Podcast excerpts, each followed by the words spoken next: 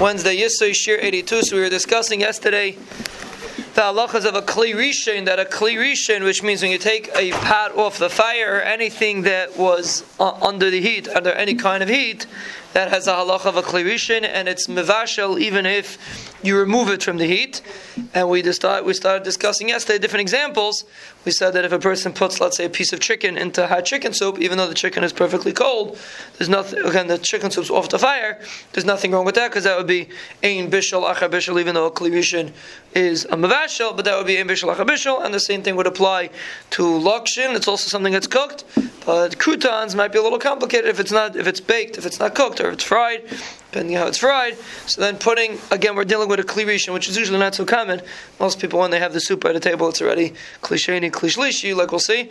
But kli rishon, if a person wants to put something in the kli rishon, that's the halach. And the example that we were discussing yesterday was coffee and and because really on one hand we said chicken soup is chicken to put chicken in chicken soup is fine because chicken is a davar yavish, but to put something that would be liquid to put water into the hot pot the kli rishon of chicken soup you want to dilute a little bit that's assur because the water was not cooked yet and you're cooking it you're putting in a kli rishon but what about coffee? We started talking about coffee yesterday you're not putting coffee in chicken soup but if you want to put coffee into a kli rishon is that a problem of bishul? Because on one hand, coffee is dry, but on the other hand, as soon as it hits the water, it dissolves and it melts, and then it becomes a uh, a davar lach. So even though coffee is technically cooked before, but the question is if it's a davar lach or a davar yavish.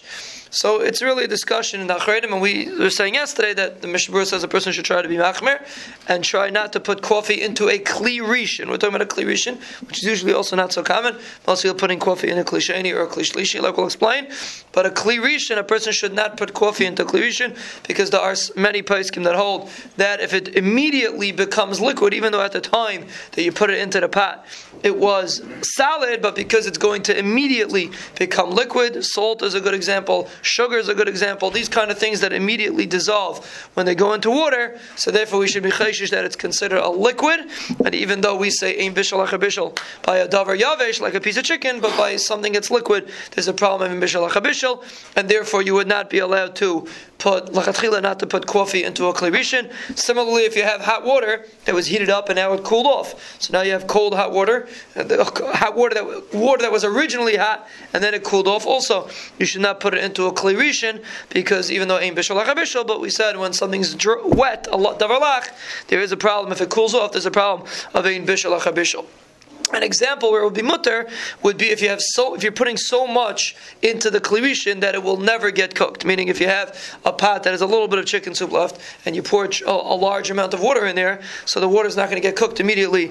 It's going to cool cool off the chicken soup. It's actually tomorrow's daf or in two days' daf. That's a upon. If you put a lot of liquid into the chicken soup, the halach is we don't assume it's going to be mevashel, and therefore that would be mutter. You put enough food at once, you can't drop drip drip because then the first drip already cooks. If you put it on in one shot, so then it's not going to cook, and then it would be mutter. But left, let's say let's say you want to take a baby's bottle, you want to stick it into a kli rishon, and you want to leave it there for three minutes. You're going to take it out in three minutes before it cooks. You want to leave it there for three minutes. The halach is it's also like we say because if you leave something in a place where it could cook, even though you're planning on taking it out before it cooks, it's still assur. So the only time it's mutter to put something in a kli rishon is even if you would leave it there, it would not cook. So then, for example, you put a lot of water inside, so then the kli rishon cools off, it doesn't cook it, that would be mutter. But anything which has the ability to cook, and it's something that's also to cook, then you're not allowed to put it in a kli rishon, even if you're planning on taking it out before it cooks, but because it has the ability to cook, the Rabbanan said, you're not allowed to put it in the position that it would have the ability at all to be able to cook.